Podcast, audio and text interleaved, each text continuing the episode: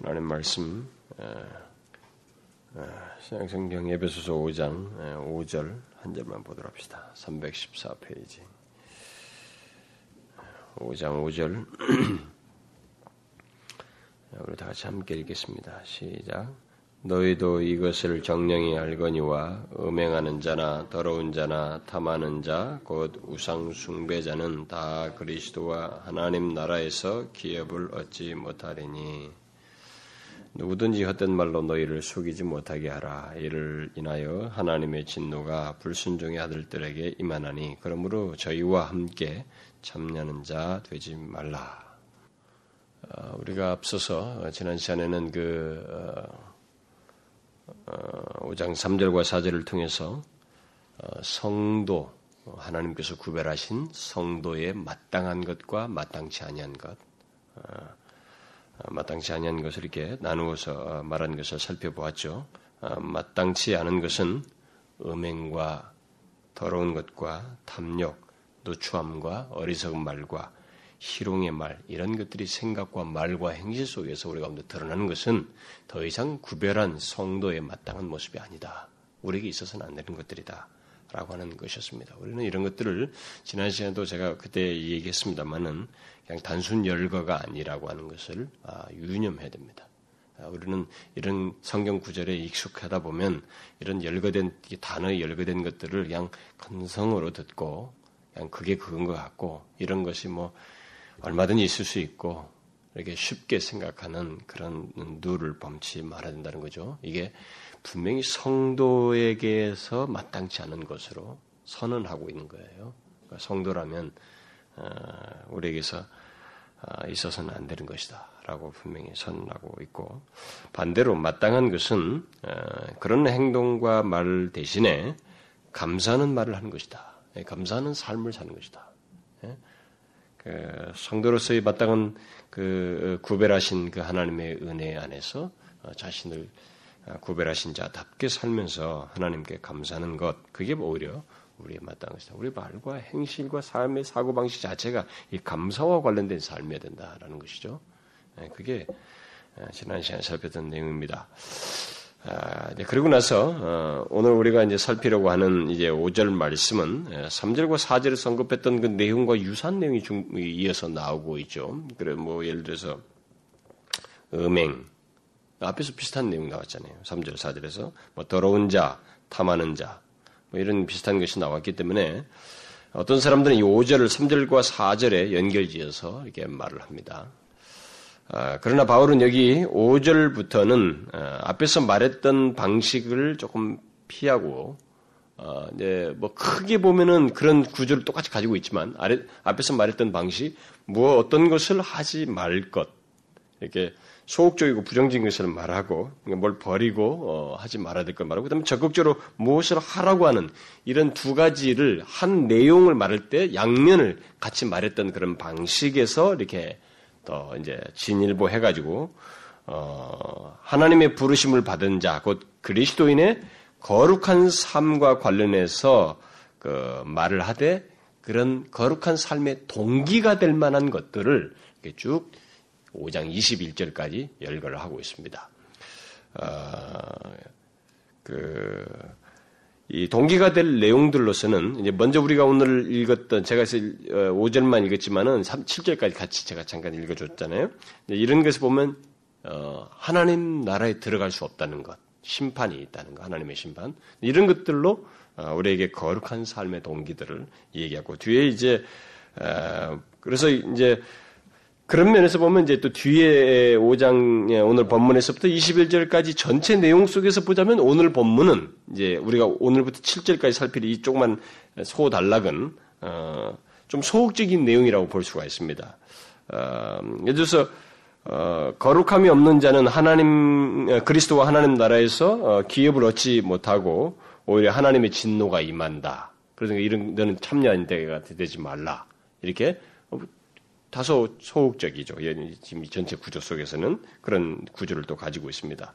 그러나 이제 이 뒤에는 이 내용을 통해서 거룩한 삶의 동기부여를 하고 있는 겁니다. 이런 심, 하나님 나라에 들어갈 수 없는, 없다는 문제. 그런 거룩한 삶이 없는 자들은. 그래서 이런 것을 가지고, 어, 이제 거룩한 삶에 대해서 좀 더 구체적인 동기부여를 뒤에 있는 내용에서 쭉 전 21절까지 하게 되는데 그 7절까지 말한 다음에 또 그 뒤에 그 8절부터 14절까지에서는 이 거룩한 삶을 빛의 열매와 관련지어서 빛이라고 하는 이런 개념을 사용해서 어, 말을 하고 어, 또그 어, 다음에 이제 15절부터 17절에서는 지혜의 본질로서 이 거룩한 삶과 연관지어서 말을 하고 또 마지막으로 18절부터 21, 21절에서는 성령 충만함과 이 거룩함을 연관지어서 얘기합니다. 이런 내용들을 가지고 이 거룩한 삶을 삶의 동기부여를 이렇게 하고 있습니다. 그래서 내용이 계속적으로 우리가 하나님의 부르심이 받은 사람, 그,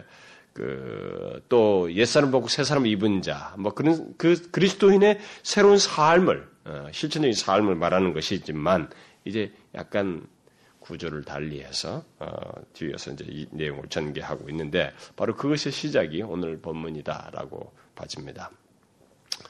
아, 자, 그럼 먼저 어, 어, 거룩함을 하나님 나라에서 어, 그 얻기에 어, 그 기업을 얻기에 그 거룩한 삶과 이 하나님 나라에서 기업을 얻는 문제를 연결지어서 예, 부정적이고 소극적인 차원에서 말하고 있는 내용을 이제 오늘 오늘과 다음 시간에 7절까지 좀 살펴보면 아, 먼저 오늘 본문 말씀은 음행하는 자나 더러운 자나 탐하는 자, 곧 우상 숭배하는 자는 다 그리스도와 하나님 나라에서 기업을 얻지 못한다라는 아, 여러분과 제게 아주 익숙한 내용이죠. 우리가 모두 상식적으로도 예수를 믿으면 알 수 있는 그런 내용을 얘기를 하고 있습니다.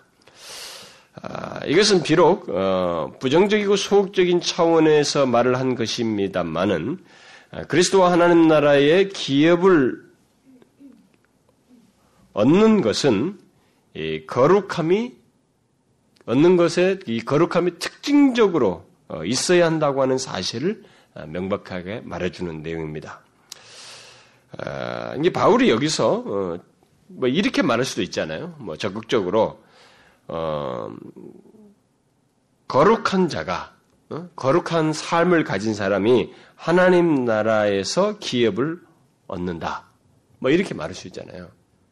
굳이 이렇게 뭐 부정적으로 거룩함이 없이는 뭐 이 런 거룩함이 없는 이러이런 자들은 하나님 나라에 기업을 얻지 못한다. 이렇게 부정적으로 말하지 않고 적극적으로 이렇게 말을 할 수 있잖아요. 어, 왜 이렇게 소극적이고 부정, 적인 표현으로 이런 말을 했을까라고 했을 때, 어, 그런 모습을, 그러니까 결국 이 사람들이, 이 편지를 받고 있는 이 사람들이 거룩한 삶이라고 하는 적극적인 내용을 가지고 있기도 하겠지만은 실제 이전의 삶의 내용 속에서 이렇게 부정적이다고 하는 삶의 내용을 거룩함과 동떨어진 부정적이다고 하는 삶의 내용들에 대해서 이들에게 이렇게 의식상이든 뒤에 앞에 보면 알거니와 말하는 것으로 볼 때는 이런 것에 대한 인식이 부족한 거예요. 그러니까 진실로 알고 있지 아니하는. 그래서 다소 거기에 소극적인 태도를 취하고 있는 그 부정적인 내용들을 부분적으로 가지고 있는 모습이 있기 때문에 바울이 이런 말을 하는 거예요. 그래서 우리는 이제 바울의 이런 많은 표현들 속에서 음, 이게 왜 이왕이면 여기서 거룩함이 있는 자가 하나님 나라에서 기업을 받는다 이렇게 적극적으로 말을 해버리고 어, 긍정적으로 말을 해버리면 좋겠는데 이런 말을 했을까라고 했을 때 이게 항상 우리들의 현실 문제예요. 그러니까 어, 떤 그 이 세상이 가지고 있는 논리 중에 이제 하나는 뭐냐면 그 어, 비전이라는 거죠. 어, 앞에 긍정적인 비전을 제시함으로써 현재의 이 문제들을 다 일소시키버려 잊어버리고 앞을 향해서 가도록 한다고 하는 이런 사고방식이 우리들 가운데 있습니다. 이게 이제 하나의 성취 논리이기도 하고 많이 주장을 하는 것이죠.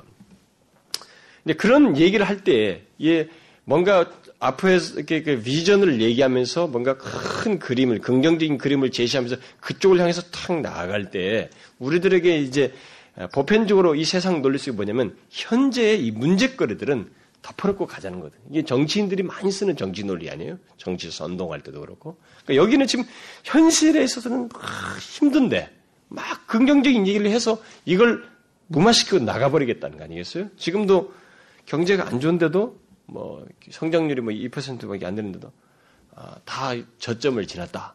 정치인들은 긍정적인 얘기를 비전 제시한답시고 함으로써 현재를 잊어버리게 만든. 그러나 이제 문제는 뭐냐면 우리들의 현실적 피부적으로 느끼는 문제예요. 우리가 현실 속에서 직면하고 있는 그 문제가 있단 말이에요. 바로 그런 문제 때문에 바울이 이런 논지를 자꾸 쓰는 거예요. 지금까지 우리가 사장에서나 계속 보아왔지만 바울이 어떤 것을 왜 적극적인 내용을 바로 바로 얘기 안 하고 꼭 부정적인 얘기를 하고 이런 걸 하지 말라. 이런 것을 없애라. 이런 것을 더 이상 있어서는 안 된다. 라고 말하고 마땅한 것, 마땅치 않은 걸 말한다면 마땅한 걸 말하고 이게 소극, 부정, 소극적이고 부정적으로 말하고 또 긍정적이고 적극적으로 말하는가? 왜 또 오늘 이 같은 이런 내용 속에서 이렇게 부정적인 표현을 쓰는가? 라고 하는 이런 문제에 대해서 우리는 어, 우리들이 갖는 현실적인 문제 때문에 감출 수 없는 내면의 상태, 이들의 생각, 아는 실질적으로 알고 있지 않냐고 인식하지 않고 의식하지 않고 있는 모습. 그리고 그런 것을 다소 소극적이고 허용적인 태도. 이런 것들이 이들에게 우리들이 있기 때문에 그래요 당신. 그래서 우리는 이런 부분에 대해서 깊이 하고 싶어요 사실은. 이런 것에 대해서 좀 더 적극적인 내용으로서 만족을 하고 싶어요 해요 대리 만족을. 그러나 우리는 이런 말씀을 통해서 우리 속에 감추어져 있는 그 인식 세계든 사고 방식이든 말씨든 행동이든 간에 그것을 현실이라는 거 있잖아요. 그러니까 뭐 아무리 저점을 지났다 이렇게 말해도 우리가 형, 경제적으로 현재 힘든 것을 우리가 느끼는 것과 마찬가지로 같은 거란 말이에요. 바울의 논지는 이들의 수신자들에게 이런 문제가 있는 거예요. 현실적으로 아직. 그래서 이런 말을 전하지 않, 쓰지 않으면 안 됐던 것입니다. 그러니까 이런 부분에 대해서 우리가 좀 이해를 해야 돼요. 좀 공감을 해야 된다. 아, 무조건 그 긍정적인 것만 이게 어, 그 긍정적인 것은 어, 이런 내용을 알므로써만 긍정적인 가치가 있고 나에게 효력을 발휘해요. 효력을. 그 이런 내용에 대한 이렇게 현실적인 것에 대한 정확한 이해를 갖고 파악하도록 하지 않았을 때는 내게 긍정적이라고 여기를 걷던 내용이 사실 열매를 못 맺어요. 다 이론이 돼요. 추상. 그리고 감성적인 것으로 끝나버립니다. 다 이게 이념적이에요. 뭔가 확 그럴듯한데 그게 현실적인 것이 없어요. 그 뭔가 긍정적인 것이 자신의 삶에 현실적으로 없는 거예요. 그게 이 바울이 발견하고 있는 계시 정확한 계시죠 이게 우리를 정확하게 보여주는 계시의 특성이고 내용인 것입니다. 그래서 어쨌든 본문에서 바울은 거룩함이 없이는 예, 핵심적인 논제는 그거죠. 거룩함이 없이는 그리스도와 하나님 나라에서 기업을 얻을 수 없다는 거예요. 그리스도 하나님 나라에서 기업을 얻을 수 없다는 것입니다. 우리는 일반적으로 음, 어, 하나님 나라에서 기업을 얻는 것, 흔한 말로 하나님 나라에 들어가는 것은 오직 예수를 믿음으로 들어간다. 또는 거듭나면 하나님 나라에 들어간다. 의롭다함을 얻은, 얻은 자들은 모두 하나님 나라에 들어간 백성이다. 구원받은 백성이다. 라고 우리가 다 말을 하고 있죠. 그러나 우리는 이제 그런 내용을 잘라서 설명하면 안 됩니다. 오늘 본문과, 본문과 연관을 지어야 돼요. 우리는 성경에서 하나님 나라에서 기업을 얻는 것과 관련해서 말을 할 때 오직 예수를 믿음으로 구원을 받는다라고 이 말을 하면서 이것이 어떤 오늘 본문의 내용과 같은 내용과 분리된 것처럼 말하고 있지 않다는 것을 유념을 해야 됩니다. 하나님 나라에서 기업을 얻는 것, 구원받는 것, 하나님 나라에 들어가는 것은 오늘 본문 내용을 포함하고 있는 거예요. 이것을 우리가 놓치지 말한다는 거죠, 바울이. 그래서 이런 내용이 성경에 많이 있기 때문에 저는 여러분들에게 같이 읽고 싶어요. 그것을. 어, 우리가 이제 거룩한 삶에 대해서 성경을 보게 되면 참 많이 말하거든요. 근데 그런 거룩한 삶을 다 구원과 연관지어요. 하나님 나라에서 기업을 얻는 것과 연관짓고 있습니다. 이런 것을 우리가 가볍게 여기지 말한다. 맞습니다. 예수를 믿으면 오직 믿음으로 구원을 얻어요. 그런데 이것이 어떤 내용을 포함하는지를 같이 알아야지 어떤 내용을 포함하는 것을 제외시키고 있으면 이, 이 논리만큼 우리를 위협하는 일이 없어요. 또 다른 극단으로 치우친다 이 말입니다. 그래서 이런 것과 이제 관련된 대표적인 성경 구절을 좀 몇 가지를 좀 찾아보면 우리가 유명한 말씀 먼저 대표적으로 예수님의 말씀부터 한번 보면 좋겠네요. 여러분 산상수훈을 봅시다. 마태복음 그 7장 그 유명한 말씀이죠. 마태복음 7장 뭐 16절부터 다 뒤에까지 29절까지 27절까지 뭐 다 해당됩니다만은 자 그래도 읽어봅시다 여러분 응? 좀 길어도 어, 때로는 말씀을 충분히 살피는 것이 중요한 거니까 한번 17절부터 27절까지 한번 쭉 같이 읽어봅시다. 그래서 이게 교도합시다. 음, 이와 같이 좋은 나무마다 아름다운 열매를 맺고 못된 나무가 나쁜 열매를 맺나니 좋은 나무가 나쁜 열매를 맺을 수 없고 못된 나무가 아름다운 열매를 맺을 수 없느니라. 아름다운 열매를 맺지 아니하는 나무마다 찍혀 불에 던지우느니라. 이러므로 그의 열매로 그들을 알리라. 나더러 주여 주여 하는 자마다 천국에 다 들어갈 것이 아니요. 예, 천국 얘기가 나오죠. 다만 하늘에 계신 아버지의 뜻대로 행하는 자라야 들어가리라. 그날에 많은 사람이 나더러 이르되 주여 주여 우리가 주의 이름으로 선지자 노릇하며 주의 이름으로 귀신을 쫓아내며 주의 이름으로 많은 권능을 행치 아니하였나이까 하리니 그때 내가 저희에게 밝히 말하되 내가 너희를 도무지 알지 못하니 불법을 행하는 자들아 내게서 떠나가라 하리라 그러므로 누구든지 나의 이 말을 듣고 행하는 자는 그 집을 반석 위에 지은 지혜로운 사람 같으리니 비가 내리고 창수가 나고 바람이 불어 그 집에 부딪히되 무너지지 아니하나니 이는 주추를 반석 위에 놓은 연고요 나의 이 말을 듣고 행치 아니하는 자는 그 집을 모래 위에 지은 어리석은 사람 같으리니 다 같이 읽읍시다. 비가 내리고 창수가 나고 바람이 불고 그 집에 부딪힘에 무너져 그 무너짐이 심하니라. 자, 앞에서 그 열매 문제를 얘기하면서, 그리고 근데 그것이 하나님 뜻대로 행하는 것으로 얘기를 하면서, 어, 그런 것이 없이 주여주 하는 자마다 천국에 들어가는 게 아니다. 이렇게 얘기하죠. 그러니까 분명히 성경은 예수를 믿으면 구원을 받는다라고 하는 내용이 있는데 그게 뭔가를 같이 포함하고 있어요. 예, 이것을 분리시켜서 말하고 있지 않다는 것입니다. 주여 주여만 하는 것으로는 천국에 들어가는 게 아니라는 거죠. 그것은 사실상 예수를 믿는 것이 아니라고 하는 것을 말을 해주고 있습니다. 자, 그 다음에 바울의 얘기를 들어봅시다. 바울이 기록한 다른 내용들을 고린도 어, 전서를 한번 봅시다. 고린도 전서. 어, 고린도 전서 6장. 고린도서 6장 9절 과 10절을 우리 다 같이 한번 읽어봅시다. 함께 읽어봅시다. 시작.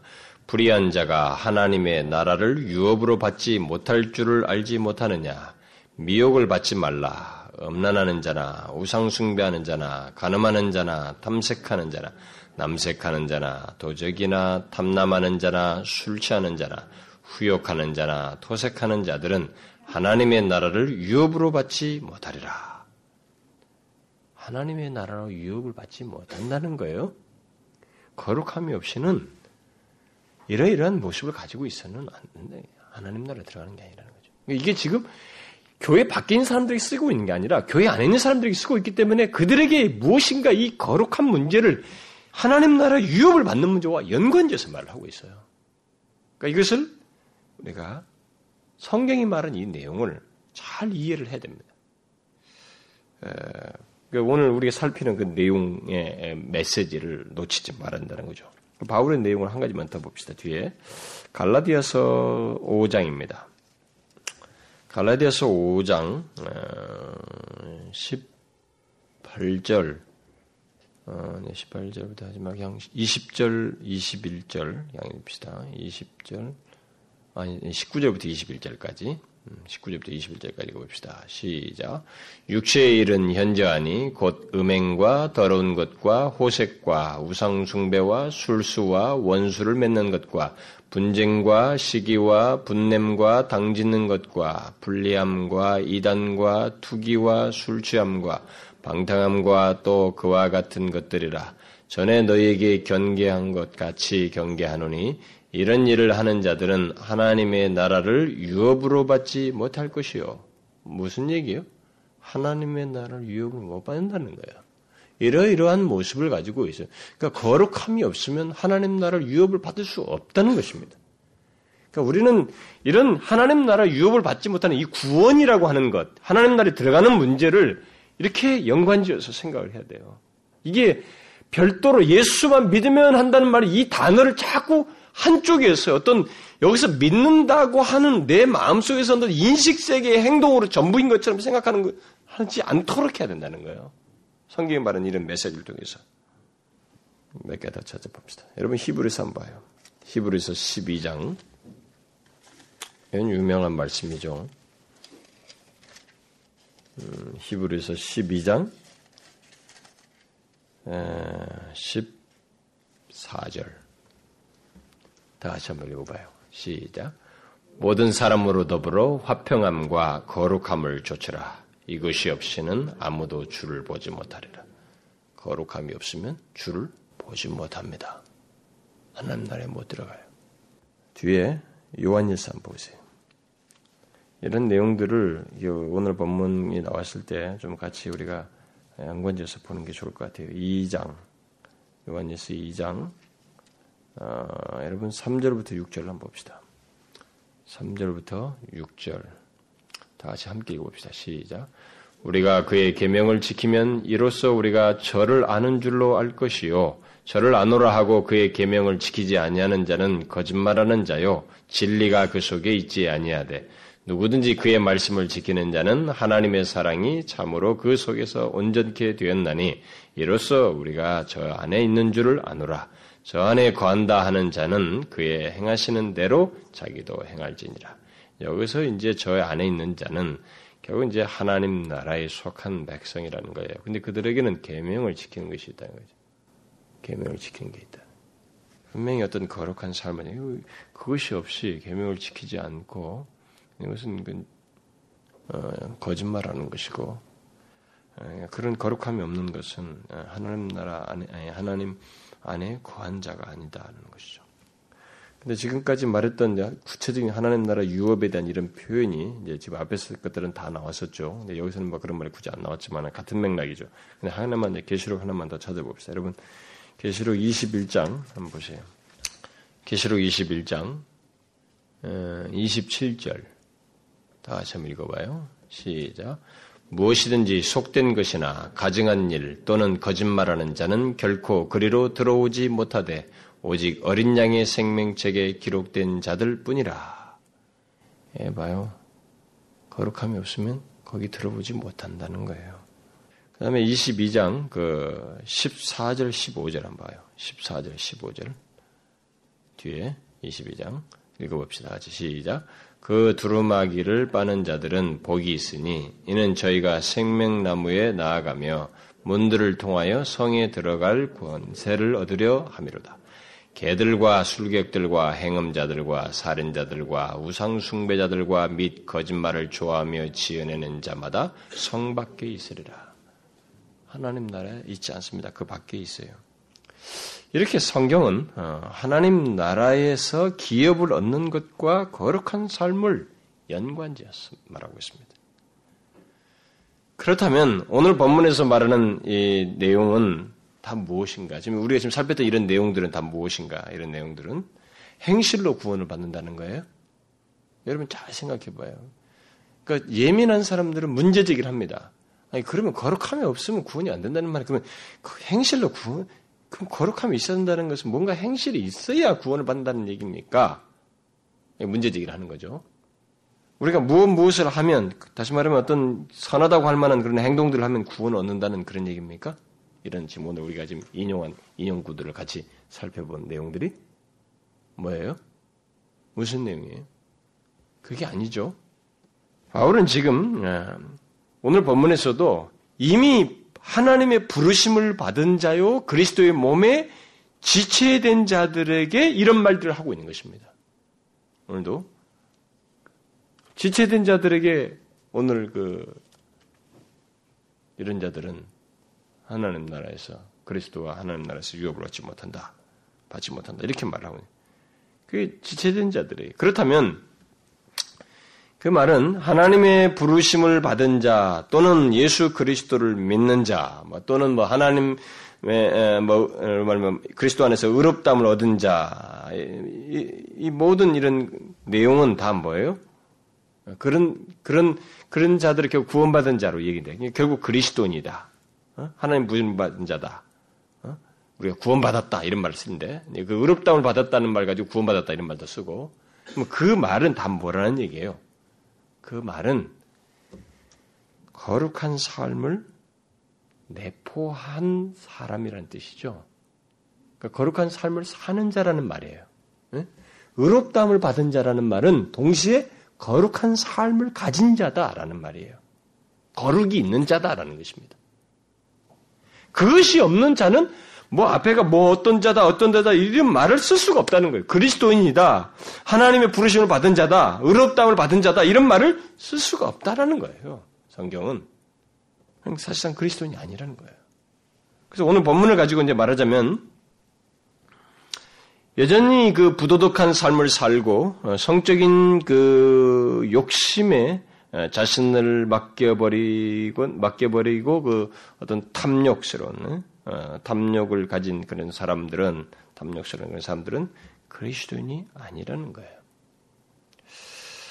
바울은 여기 음행하는 자나 더러운 자나 뭐 탐하는 자 이렇게 다 이들을 그, 이, 이, 사람들의 어떤 생활 방식을 이 탐욕과 연관지어서 지금 얘기를 하고 있는데, 음, 탐욕. 어, 특히 성적인 욕심에 사로잡혀서 사는 것과 연관지어서 말을 하고 있습니다. 어, 그런데 이것을 이렇게 말을 해놓고 이 사람들을 해놓고 즉 해놓고는 뭐예요? 우상숭배자다 이렇게 말했어요. 왜 이렇게 앞에서 우상숭배? 여러분 골로새서 보면은 탐심이 우상숭배다 이런 말을 했어요. 근데 여기서는 이렇게 음행하는 자나 더러운 자나 탐하는 자나 해놓고 이게 곧 우상숭배자다 이렇게 말했어요. 왜 그래요? 그런 사람들은 그러니까 탐욕에 자기 자신을 내어 맡겨서 산, 삶으로써 결국 삶, 자기 존재를 이렇게 흔들, 잡아 끌고 이끌고 모든 것이 다 그리고 추구하는 모든 것이 탐욕이에요. 그래 이게 거의 신이에요, 신. 탐욕이. 그 이게 그걸 우상숭배라는 거예요. 숭배자는 거예요. 그 우리는 오늘날에 보면 이제 이 신약에서 해석하는 우상숭배에 대해서 우리는 이해를 잘 해야 됩니다.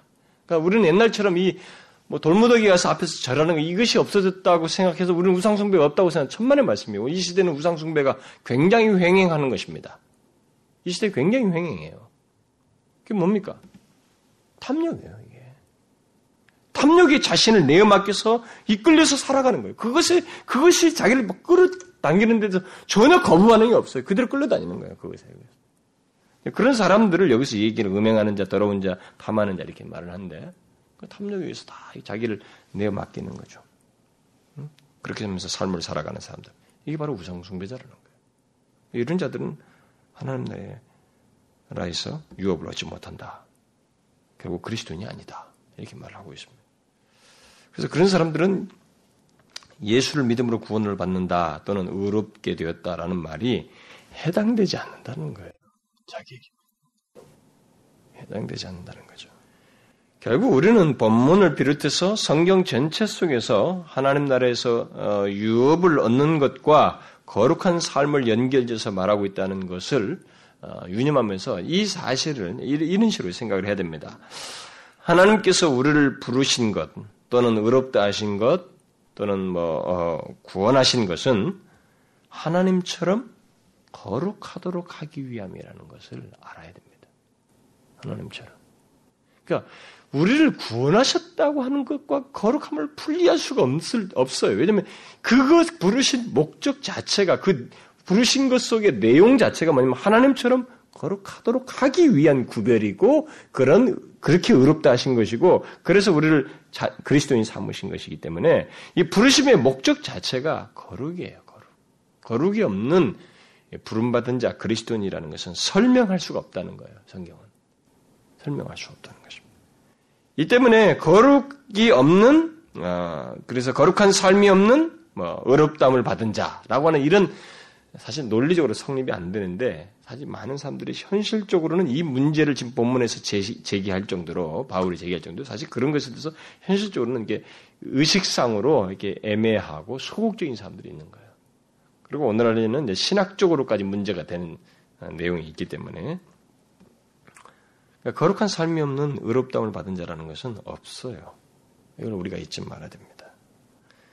기독교 신앙은 행복을 위한 신앙이 아닙니다. 아니, 그, 뭐, 그럼 뭡니까? 아니, 그 행복이 없는 신앙이라면 그, 뭐, 그런 기독교 뭐라 믿습니까? 그, 그 틀린 거예요, 그래서요. 자기 행복을 추구하기 위해서 기독교를 믿는 거예요. 기독교 신앙은 거룩을 위한 신앙이에요. 행복을 위한 신앙이 아닙니다. 행복은 부산물이에요. 목적이 아닙니다. 기독교 신앙에서 행복은 다 따라오는 거예요. 추구의 내용이 아니에요. 추구는 거룩인 거예요, 거룩. 거룩을 추구하는 것이죠, 그래서. 그런데 오늘날 이 기독교가 이런 잘못된 왜곡된 개념을 막 유포하면서 전도지를 뿌리고 막 그런 논지로 다 사람들을 끌어모아요. 그러니까 막 그걸 찾기 위해서 막 사람들이 몰려. 여러분 이단과 기독교의 차이가 뭔지 아세요? 이단은 여러분 오늘날 많은 교회들이 이제 그걸 써먹고 있습니다만 사실 이단이 옛날부터 초기 이단 때부터 그렇고 모든 우리가 지금 쓰고 있는 뭐 여호와 증인님의 이런 오래된 이단들에 그들이 다 초기에 써먹었던 방식이 뭐냐면 행복을 약속했습니다. 신천신지 약속하면서 행복을 보장했어요. 그럼 모든 문제가 해결된다고 그랬습니다. 이런 좋은 그림으로 사람들을 다 끌어당겼습니다. 그게 이단이 가지고 있는 특성이에요. 그들은 거룩에 대해서 얘기 안 합니다. 추구하지도 않고 거룩을 갈망하지도 않아요. 그러나 행복에 대해서 굉장히 말을 많이 합니다. 그리고 성경에서 우리 그리스도인들의 그 삶과 관련해서 가장 중요하게 또 핵심적으로 강조하고 있는 내용이 행복이 아니에요. 거룩입니다. 여러분 성경을 잘 보세요. 죄에 대한 하나님의 태도가 일관되게 나와 있잖아요. 죄에 대한 태, 하나님의 태도가 무엇인지, 거룩하신 하나님의 태도가 쭉 나오는 그게 다 뭐예요? 거룩이 관한 내용이에요. 그리고 우리들이 하나님 앞에 나아가려면 어떠해야 되는지 내용이 굉장히 많아요. 뭐 제사부터 모든 게 다 뭐잖아요. 어? 뭐 선지자들이 앞에 나갈 때 뭐 제사장들이 어떻게 나아가고 성물을 구별하는 것이며 성막이 있고 구별된 예물들이 이게 다 얘기할 때 그래서 그들이 하나님 앞에 나아갈 때 제사를 어떻게 나가는 이런 내용들이 구약에서도 쭉 있잖아요. 이게 다 뭐예요? 거룩입니다. 거룩하신 하나님 면전에 우리가 성별대에 나가는 문제예요. 성경은 온통 거룩이에요. 그 모든 것들이 다 거룩을 얘기하는 것입니다. 또 하나님께서 우리에게 기대하시고 원하시는 것이 무엇인지에 대해서 많은 메시지들이 선제를 통해서 그리고 기록을 통해서 많이 말하는데 그 내용들이 다 거룩과 관련되어 있어요. 우리들을 불러서 그냥 놔두는 게 아니고 우리들 안에 그 거룩이 하나님 자신을 닮아서 거룩한 내가 거룩한 너희가 거룩하라고 하는 그 내용을 갖도록 하기 위함이에요. 그래서 기독교 신앙은 거룩을 위한 신앙이에요. 절대 행복을 위한 신앙이 아닙니다. 행복은 진짜로 부산물이에요. 그래서 진실로 하나님을 닮아서 거룩하게 살고자 하고 거룩을 추구하는 사람에게 하나님께서 자신의 임재를 드러내셔서 그에게 만족, 기쁨, 즐거움, 감옥 속에서도 기뻐하는 내용들 그리고 때로는 그 상황에서 고난에서 건져내시는 다윗 같은 사람을 건져내시고 왕위로 올려놓으시는 이런 소위 이 세상에서도 우리가 행복의 요소로 말할 수 있는 이런 부산물들이 다 뒤따라와요. 그럼 붙여진 것들이에요. 여기 우리가 오해를 하면 안 되는 것입니다. 우리들이 이단들이나 써먹었던 것을 오늘날 교회들이 자꾸 써먹고 있는 거예요.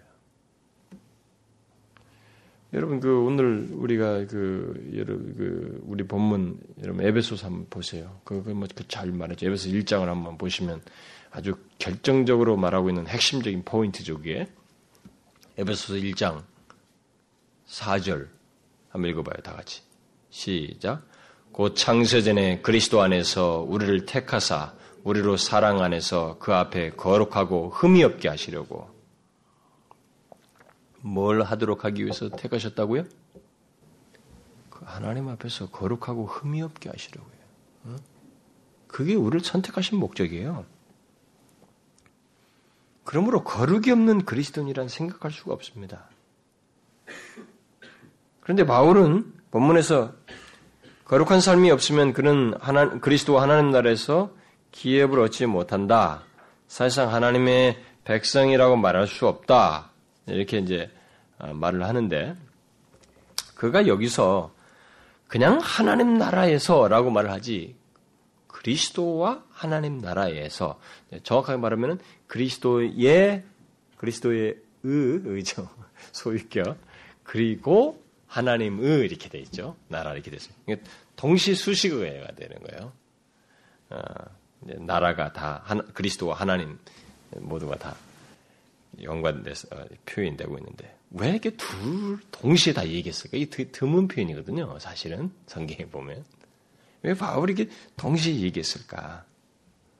여러 가지 해석들이 가능 설명됩니다만은 지금 우리가 오해할 수 있는 것, 지금 이런 부분에서 지금 문맥 속에서 오해할 수 있는 것들을 씻어주는 것이 아마 한 내용이지 않겠는가 싶습니다. 구약에서부터 말해온 하나님 나라, 그 하나님 나라는 동시에 그리스도의 나라라는 거예요.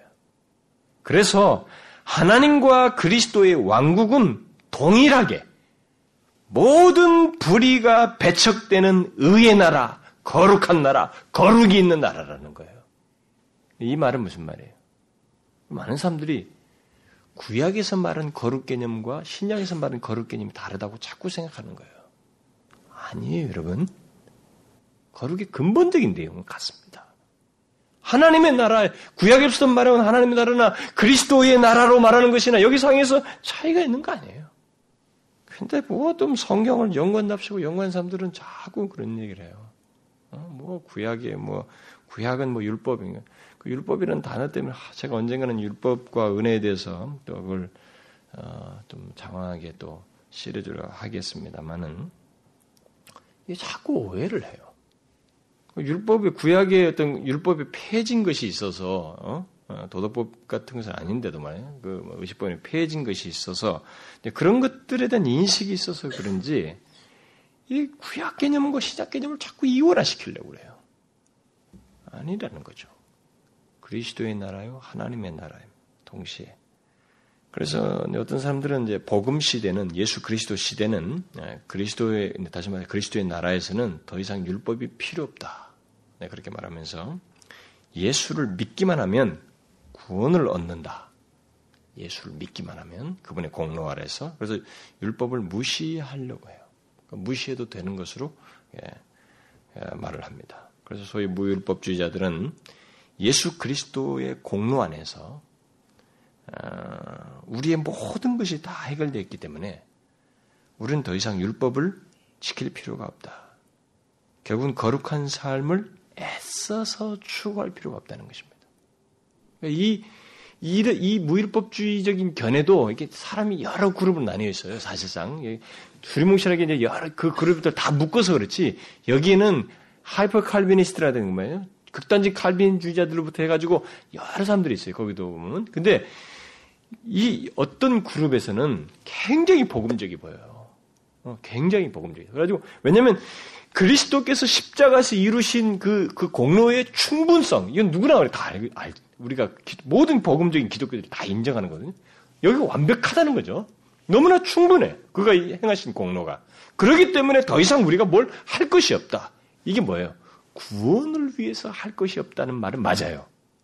그런데 구원을 위해서가 아니라 그들에게 그 구원이 갖는 특성에 그 하나님을 닮아서 거룩함을 드러내는 이 삶의 요소는 있는데 이것을 율법이라고 자꾸 생각을 해요. 이것은 필요 없는 것처럼. 어차피 구원을 받은 것 앞으로 미래의 죄를 지어도 구원받을 사람은 구원받을 거니까 그거 없어도 된다. 그리고 이런 궤변이 나오는 거예요. 궤변이. 그리고 사람들 머릿속에 그게 다 있어요. 그래서 뭔가 애쓴다. 이렇게 추구한다는 거. 이런 것들을 다 율법적으로 치부해요. 율법주의자들이 어떤 선행이나 행동을 가지고 마치 구원을 이루는 것처럼, 막 그, 그것이 구원의 요소인 것처럼 애쓰고 추구하는 것은 문제시 할 수 있어요. 그러나 그리스도인에게 있어서, 어? 그리스도인에게 있어서 그들이 구원받은 사람이라 할지라도 하나님 나라의 여기 유업을 받을 자들에게 이 거룩함의 요소가 있는 것처럼 그들은 그 삶의 내용 속에서 거룩한 삶을 향한 추구와 갈망이 있는 거예요. 애쓰는 요소가 있는 것입니다. 인격적으로 움직이는 요소가 있어야 되는 거예요. 가만히 있는 거 아닙니다. 근데 그런 것이 필요 없다는 거예요. 그건 너무 인간이. 그러니까 그것을 좀 양분을 구분을 잘할 줄 아는데 이쪽에서 긍정적인까지도 다 율법주의다 이렇게 치부해버리고 이쪽은 또 이것이다 다 치부해버리고. 그건 너무 좁은 지식. 그러니까 성경도 어디서 주서들은 조각 지식 하나 배운 거 가지고 그걸로 다 전체를 도배질을 하려고 그러는 좀 더 우리가 포괄적으로 전체를 볼 필요가 있어요. 그리고 무율법주의자도 얼마나 다양한지를 좀 아셔야 돼. 그리고 그 분배를 좀 정확하게 할 줄 알아야 된다고. 노력의 요소가 있어요. 있습니다. 추구해야 된다고. 그들에게 그래서 이 무율법주의자들은 거룩을 추구하고 거룩한 삶을 위해서 애쓰는 것을 율법주의다. 뭐 이렇게 말을 해버려요. 그래서 오직 예수 그리스도의 피, 오직 십자가의 공로 이것을 무척이나 강조합니다. 그러니까 이 뒤 강조가 너무 excellent 하기 때문에 그것은 성경이 아주 중요하게 강조하는 것이기 때문에 사람들이 다 오케이 하는데 거기다 그렇게 섞어서 말을 하니까 이 앞에 감동이 일단 있고 난 다음에 그 말이 나왔을 때 사람들이 혹 해버려요. 빠져들어가 버립니다. 저 같은 목사도 교회사를 쭉 공부하면서 보고 심지어 어떤 책을 읽다가 푹 빠져들어가거든요. 푹 빠져들어간다고. 근데 이게 한참 가서 분별이 돼요. 분별이 잘 안 돼. 그래서 참, 그, 지난번에 우리 집회 오셨던 우리 손영 목사님이 뭐 다 그런 거 분별하셨고, 이제 그럼에도 긍정적인 걸 보시고 그 책을 추천하셔서 뭐 아주 극찬한 책이 있어서 제가 좀 읽어보다가 그 사람을 알게 되고 저자를 알게 돼가지고 이렇게 뒤지다 보니까 아, 근데 너무 엑셀런트해요. 사람들의 마음을, 현대인들의 마음을 상당히 인간의 그, 그 하나님의 주권에 대해서 약간의 반기가 생기기도 하고 하나님의 그 모든 미래를 아시고 섭리하신다는 이 내용에 대해서 약간의 어, 우리가 좀 내, 내 자신이 인성이 조금 타치받는 것 같아 좀 불만스럽게 여기는 것을 그 추천한 그 사람의 책에서 그 저자가 너무 아주 인간의 편에서 잘 설명해 줬어요. 아주 엑설런트하다고 그래서 그 책을 결국 그냥 이렇게 봤는데 그 내용 자체는 쉽게 빨려 들어갔어요.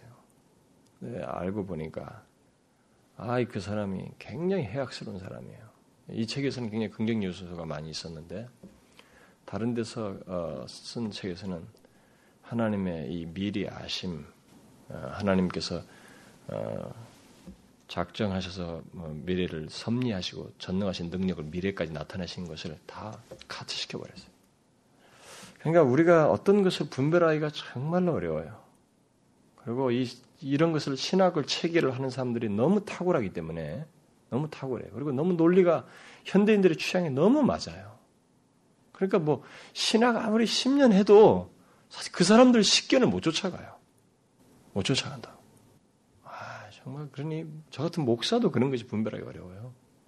그 율법주의, 무율법주도 어떤 경계선상에서 누구를 분별할지 모를 정도까지 경계선상에 와 있는 사람들이 있어요. 그래서 나는 가끔 어떤 사람이 그런 말을 단어를 너무 쉽게 쓰는 거 보면 아 대단하다 싶어요. 대단하다. 근데 대단한 게 아니죠 사실은. 뭐 조금 뭐 하나 단어 알아가지고 뭐가 조금 이런 말을 강조 안 했다 싶으면 이들은 단어가 안 나오니까 뭐 이런 율법주의다 이런 말을 쓴다든가 바보 같은 짓을 하는 것인데 그렇지 않고요. 제가 볼 때 쉽지가 않아요. 이게. 그래서 바울이 이런 말하는 이 진리들 안에서 우리가 이해하는 것조차도 정말로 쉽지가 않은데 왜냐하면 예수의 피와 십자가의 공로 안에서 모든 것이 다 이루어졌다라고 해서 그래서 우리가 어, 더 이상 그 어, 애쓰는 요소가 거룩을 향한 이 추구의 요소가 없어도 되는 것처럼 다른 용어와 논리로 말을 하거든요. 저는 지금 거룩이란 추구한, 추가지 말한다 이런 단어를 쓰면 여러분들이 아, 그건 분명히 틀렸죠 이렇게 말하지만은 그게 해당하는 논리와 설명을 해버리기 때문에 사람들이 빨려 들어가는 거예요. 못 쫓아요. 그게. 잡아내질 못해요. 그런 무율법주의가 있어서. 근데 바울은 그런 앞에서 제가 이 참고 구절을 여러 개를 같이 읽었던 것처럼 바울은 본문에서 어, 분명히 앞에서부터 말했던 것처럼 이미 에베소 전반부에서 예수 그리스도의 피로 구원을 받은 사람들이거든요. 어, 하나님의 부르심을 받은 그리스도인들, 바로 그리, 그런 그리스도인들인데 그런 그리스도인은 어, 사실상 그 어, 모두 그리스도의 피 때문에 또 예수 그리스도 안에서 다 이게 혜택을 받은 그런 사람들이죠. 근데 그런 사람들에게 사장 이하에서 마땅한 거룩한 삶을 얘기하는 거예요. 그게 감출 수 없는 내용으로 얘기했어요. 그 이거 없으면 앞에 있는 내용은 아니라는 것이. 그 앞부시가 읽은 그것이 거룩함이 없는 자들은 그리스도 하나님 나라에서 유업을 얻지 못한다. 그래서 예수를 믿으면서 자신이 예수 예수 찬송 찬송하고 하나님 믿음 막 이렇게 하면서 교회당에 와서는 굉장히 열심히 내는데 그들의 삶 속에서 그 예수 그리스도로 말미암은 십자가에서 베푸신 그 구원의 은혜가 자신에게서 거룩이라고 하는 여기서 보면은 선택하신 것도 흠이 없게 거룩하고 흠이 없게 하라는데 그런 목적성 목적 있는 방향이 삶의 방향이 그 사람이 가지고 있지 않으면 그게 참 이상한 거예요. 그 사람은 의문스럽다. 어쨌든 바울은 여기서 결국 거룩함이 없으면 그리스도인도 아니다. 하나님 나라에서 기업을 얻지 못한다. 분명히 말을 하고 있습니다. 아, 근데 단지 여기서 우리가 오해하지 말아야 될 것은 뭐냐면 어, 여기 예를 들어서 열거한 사람들, 뭐 음행하는 자나 더러운 자나 어, 탐하는 자, 그 우상 숭배하는 자를 어, 한 번에 부도덕한 생각이나 말, 뭐 또는 행동을 범한 사람들을 말하는 것은 아니다라는 것이죠. 한 번의 행동을 했다든가 이렇게 어, 한 번에 실수를 하거나 실족하는 이런 것들을 갖고 말하는 것은 아니에요. 그건 오해를 하지 말아야 됩니다. 그러니까 마치 한번 어, 어떤 부도덕한 행동을 한 사람이면 그 사람은 하나님 나라에 들어갈 수 없다. 그렇게 말한 것은 아니다는 거죠. 이 극단적인 주자들은 또 그렇게 또 이 반대쪽으로 치우치는 경향이 있기 때문에 해석하는 사람이 실제로 있고, 근데 그게 아닙니다. 여기서 뭐뭐 하는 자라고 말하고 있잖아요. 그리고 자신을 탐욕에 내어 맡겨서 삶으로써 그것이 자기를 이끌기 때문에 우상 숭배의 자다. 이렇게 말하고 있잖아요. 그 말은 무슨 말이에요? 한 번이에요? 그게 자신이 계속 끌려다니는 게 습관적으로 이렇게 죄를 짓고 있는 사람이에요. 습관적으로 짓고 있는. 바로 그런 사람들 얘기하는 겁니다. 습관적으로 죄를 짓고 있는 사람. 우리가 요한일서에서 참 많이 살폈잖아요. 이런 내용에 대해서. 바로 그런 사람들은 하나님 나라에서 기업을 얻지 못한다. 이, 이 말씀이 얼마나 우리에게 위로가 됩니까? 뭐, 한두 번 그런 사람 하나님 나라에 들어가지 못한다면 우리 중에 누가 들어가요?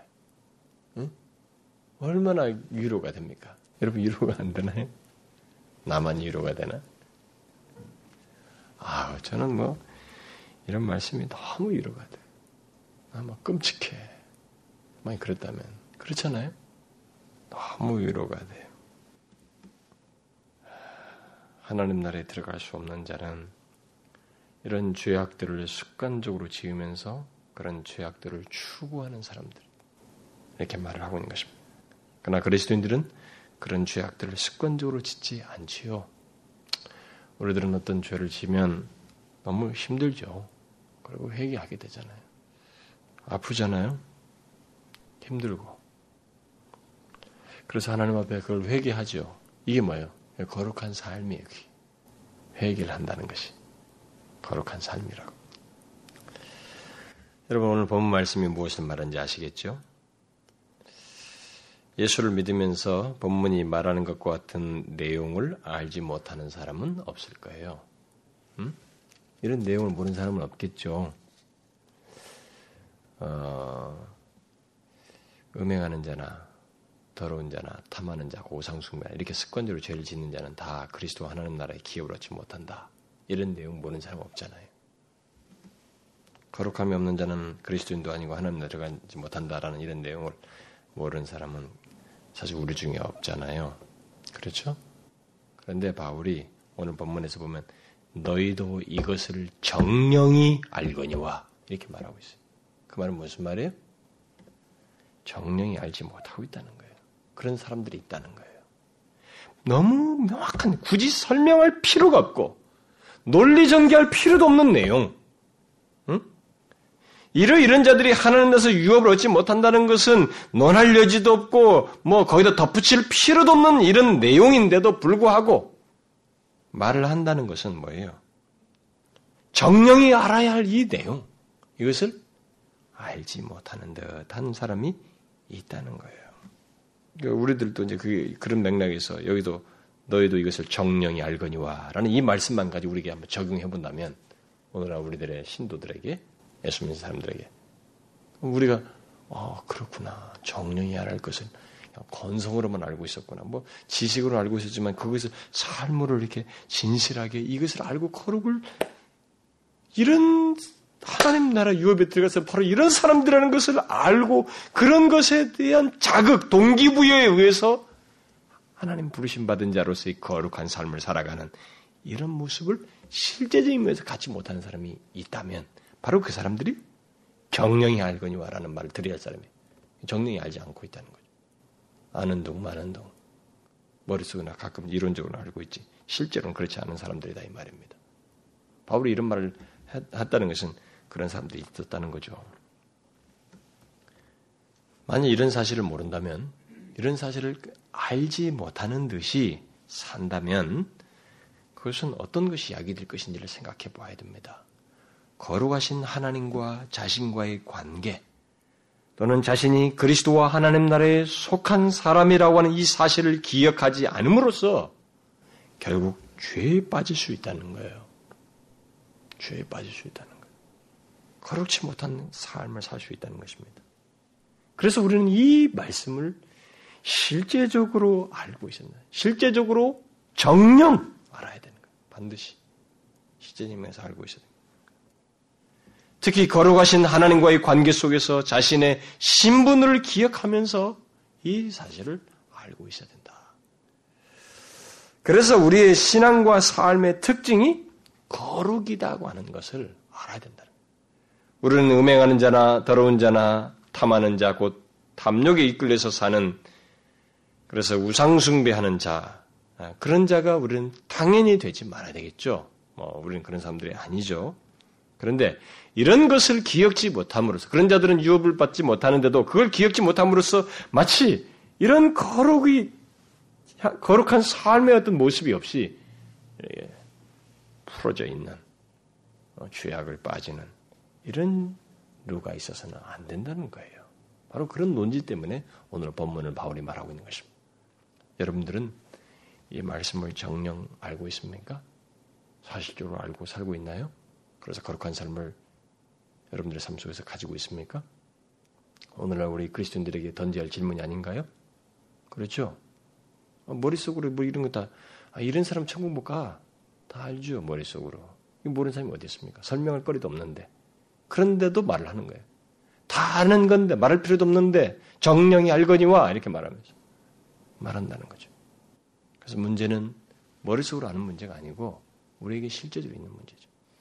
그래서 바울은 얘기합니다. 이런 사람들은 하나님 나라에 들어가지 못한다. 그리스도인도 아니다. 그러면 여러분 우리 자신들 한번 보십시오. 우리의 생각의 추구가 무엇인지, 우리의 말의 내용이 무엇인지, 우리의 행동이 무엇인지 보십시오. 거기에 거룩이 있습니까?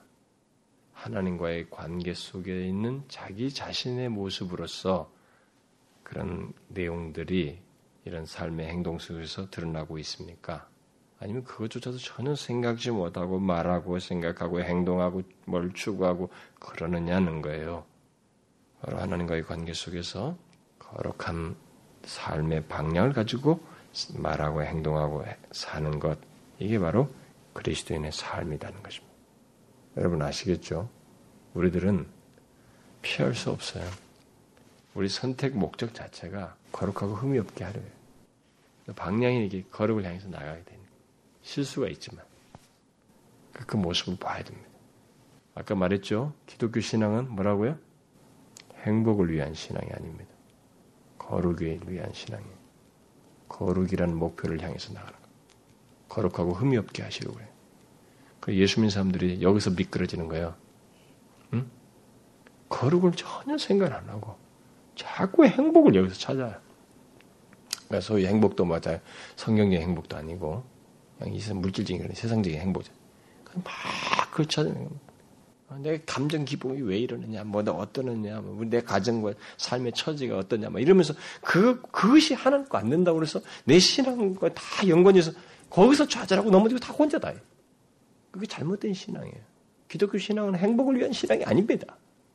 거룩을 위한 신앙. 그러니까 내 삶에 부딪히는 모든 문제와 사건들을 통해서 결국은 행복 문제를 말하기에 앞서서 거룩을 향한 삶이 되야 되는 거예요. 그 모든 작업이 거룩을 향한 걸음이고 수단들이고 과정이며 필드들이에요. 그걸 알아야 된다는 것입니다. 그러니까 거룩과 연관지어지 자꾸 그렇게 거룩과 연관한 적이 행복이라는 차원에서만 세상적인 행복의 차원에서만 자꾸 보니까 원망밖에 안 나오는 거예요. 원망밖에 안 나온다고. 하나님을 똑바로 못 믿는 거죠. 기독교 신앙이 잘못된 그건 잘못된 신앙. 그건 그건 원래 이단들이 가지고 있던 이단들의 신앙이죠. 그건 여기서 어, 넘어지지 말아야 됩니다. 이 진리를 통해서 우리 자신들의 삶 속에서 분명히 거룩한 삶을 향한 추구가 있어야 됩니다. 자, 기도합시다. 하나님 아버지, 아, 우리들이 정령 알아야 할 사실을 그냥 뻔한 지식으로만 알 뿐, 거룩한 삶의 내용도 없이 그런 것이 우리 가운데 삶의 증거로 또 마땅히 있어야 하는 것에 대해서 그것이 우리의 방, 삶의 방향이요 목표라는 것도 알지 못하고 살고 있지는 않은지요.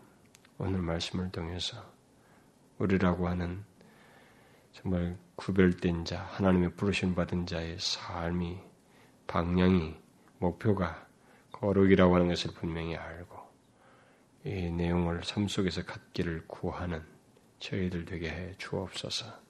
우리가 삶의 현장에서 부딪히는 어떤 일이든 문제든 어려움이든 관계든 이런 것들을 통해서 행복이라고 하는 단어를 생각하기보다 우리의 모든 그런 것 속에서 신앙, 믿음을 발휘하는 가운데서 거룩을 하나님께서 이루기를 원한다고 하는 것을 기억하고 거룩에 대한 갈망과 추구를 갖는 저희들 되게 주옵소서.